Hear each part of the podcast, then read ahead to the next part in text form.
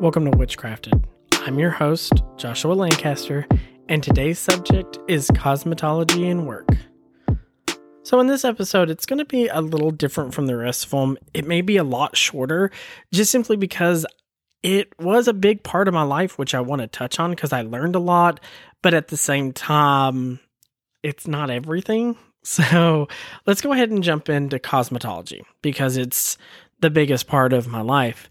See, I always loved hair and I loved makeup. And as a little kid, I would watch my mom roll her hair and get ready for work. And my mom would take like an hour to two hours to get ready, but my mom always looked so beautiful. Her makeup was flawless. Her eyeliner looked great. She, her eyelashes would almost touch her eyebrows. My mom was fabulous. She's still fabulous to this day, but she was perfection she would roll her hair, and I always admired everything that she did, and I wanted to learn to do it myself. In high school, I used to dye my hair crazy colors, and I wanted to learn how to do it properly so it didn't look bad all the time. So I always had the dream that I would go to cosmetology school. Well, when you're uh, about 16, 17, you're allowed to go to barber school as long as you've passed a certain grade. So, luckily, I'd passed a certain grade before I dropped out of uh, high school. So, I went to this barber school and started working. But the teacher there was a closet gay and he was mean to me and hateful. So, I decided I had to leave. He made fun of my hair and the way that I dressed just because I was alternative and he didn't like it. I think mainly it boiled down to the fact that he was a closet gay and he was jealous of the fact that I wasn't. So, live your best life or don't. That's your choice. But, anyways, so I decided that I wanted to go to cosmetology school, but I had to get my GED. So, me and my ex at the time, he was my boyfriend, uh, decided that we were going to get our GEDs. We went and applied for them, ended up taking a couple courses, and then just decided, okay, let's see if we'll pass or not. So, we went in and we both passed not with flying colors, but we both made above par. So he was two points ahead of me, and he likes to tell people that, so I'll let him win that one. But he got his GED, and I got mine. And the moment I got it, I knew what I wanted to do. I wanted to go to cosmetology school, but I didn't even know how to apply. Well, we were driving around one day and we had passed the mall, and there was a Paul Mitchell school being built. Hello, Destiny? Well, I decided that I was going to go ahead and apply for it, and I got in. I really got in. I wrote an essay and applied, and I got into Paul Mitchell, the school. And I was so excited. I went and celebrated my 21st birthday because right the day after that was going to, of course, be my first day of school. Now, here's a little bit of tea. I got really drunk because it was my 21st birthday. So I showed up to class a little bit drunk still. See, I was working at the bar as a drag queen, which we touch on in the last episode. But I was a drag queen working at the bar and I got really, really wasted. And tequila's my best friend, but she hangs on for a long time.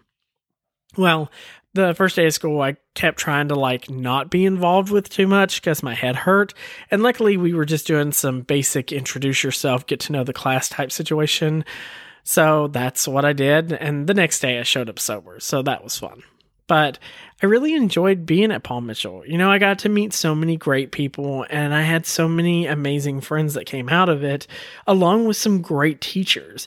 And I kind of want to talk about a couple of those teachers that kind of paved the way for me there was a woman by the name of Jamie. I'm not going to use last names just because I don't know if they would feel comfortable with that, but Jamie was amazing. She introduced me to Rocky Horror Picture Show and we talked and she gave me hugs and she was really great. She was a big inspiration in my life. There was Jennifer, who is an amazing family, and I see her on Facebook and we talk every so often, but she's really cool. Then there's Sarah, uh, who was the cutting specialist. I loved her so much. We ended up having to do like an exchange of schools where we had to go work at the Nashville school for a while, and me and her would ride together. And the main reason she liked me to ride with her is because we got in the HO uh, lane to drive to Nashville. But she was really cool, and I really enjoyed her. Along with Courtney, she was great. She was this amazing person who ended up showing up at my job and working at my job that I'm at now but she was really cool and she helped me create and put in the dreads that I wore on my graduation day. But the one person I want to talk about is the person who intimidated me the most, which is Leslie. Leslie was this orange haired goddess, and I always looked up to her. I thought she was so cool. She loved Star Wars, she was super nerdy, and she was one of the coolest people I had, had met in a long time. Now, some funny stories about Leslie. Leslie and I, you know, she teased me about my drag and I loved her for it because we really did connect and I thought she was super cool. But there was a really funny incident with a guest that I'd like to talk about. See, I had this guest come in who wanted to have her hair done. She was like a light brown and she said that she wanted to be blonde without being yellow and she didn't want to be a platinum blonde. So, with her hair color, I decided to lighten it. And of course, when you lighten here, it turns orange or yellow and she saw it, panicked, and I said, well, We're going to put a toner in it. I decided to tone her platinum. That way we could go backwards to forwards because I was concerned that maybe she really did want a platinum but didn't know how to express what kind of platinum she wanted. So we just went to a light platinum, which set her off. And she thought that I was just trying to put a bunch of color balls on her ticket, which is not what happened. So, out of frustration, I went and got Leslie, and Leslie came out and she talked to the guest and she was like, well, What do you want? And she was like, Well, I'm not really sure what I want. I just know that I don't want it to be yellow and I don't want it to be platinum. And Leslie immediately jumped up, ran, and grabbed color bowls and started mixing. And I was so confused. What in that sentence did she catch that I missed? So I went and talked to Leslie, and she was like, she wants her hair dishwater blonde. And I was like, dishwater blonde, is that a specific color? And she's like, some people don't know that we call it dishwater blonde, but what she's wanting is dishwater blonde. And I was like, okay, cool. She put the toner on her hair and I walked out and blow dried it after it was done. And she was so happy with the result. And when I saw it, I didn't understand. She was literally just two tones lighter than the brown that she already had so I didn't understand why it was such a big deal for her to go to that color. But she was happy with it. She tipped Leslie. She didn't tip me because she thought I was trying to mess with her. But it was really cool. You know, Leslie figured out what it was instantly, and I had no clue. But that's who Leslie is. She's crazy talented, and I've always looked up to her one of my biggest and proudest moments, which is really silly, is recently I had posted something on her timeline and she had asked if I had had an old video of her. And I had sent her the old video and she said that she was, you know, thankful that I'd sent her that video, but she also told me she was really proud of me. I didn't really feel like anybody at the school other than my friends cared about me.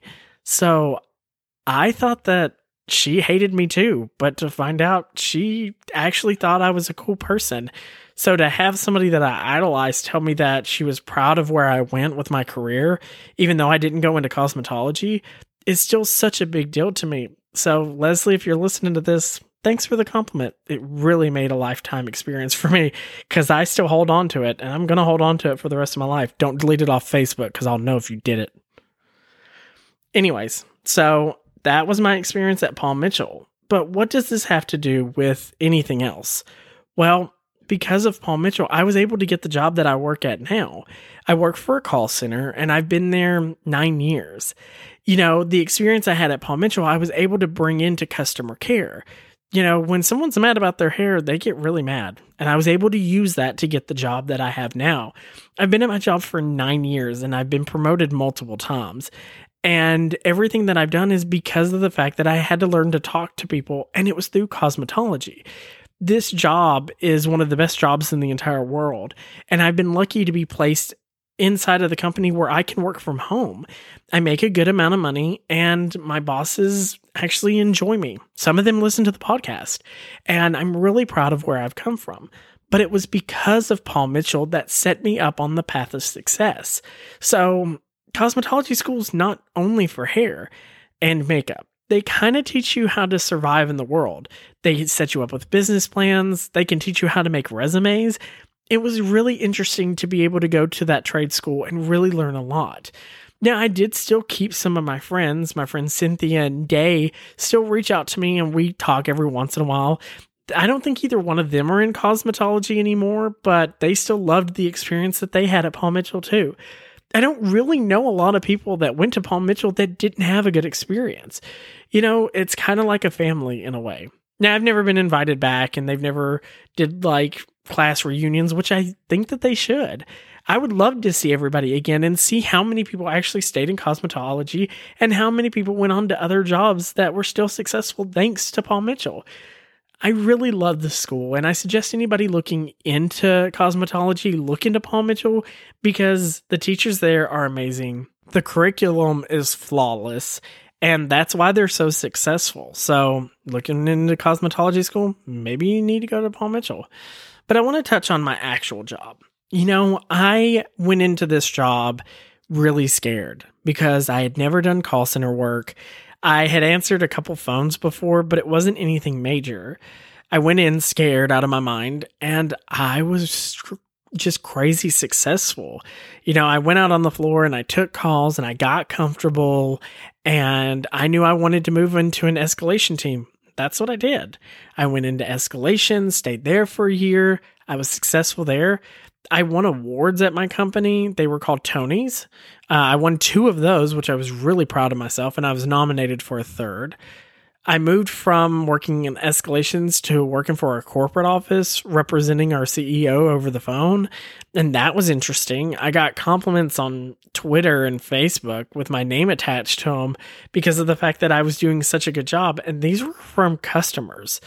You know, I had a really good experience working in the corporate office. I left there and went back to escalations for personal reasons. And when I got to escalations, I did really well there for three years. And it was just my time to move on. You know, I was seeing people leaving escalations and doing great things with their lives. And I just wanted a big change. You know, I had worked with customer care for so long that I wanted something different. So I reached out to somebody and said, Hey, you know, I would like to move to your department, put in an application, did my interview just like everybody else, and he hired me. And I've been in that part of the company ever since. I do dispatch where I talk to technicians who are out doing jobs, and it's been a really great lifestyle change. You know, it was a new part of the company, so we were building it from the ground up. We were not getting a lot of calls, and now we're so busy, we've hired almost two other teams, along with adding a whole nother department. It's been phenomenal to do the things that we've done in this department and grow the way that we have. I was even able to get my best friend Amy hired on at my job because of the fact that she had call center experience and she was looking for something new and she loves the job. It pays about what she paid before, if not a little bit more, but she loves working there. And it's really great to have my best friend in the same department because when stuff gets rough, we reach out to each other and we talk about it. And it's great.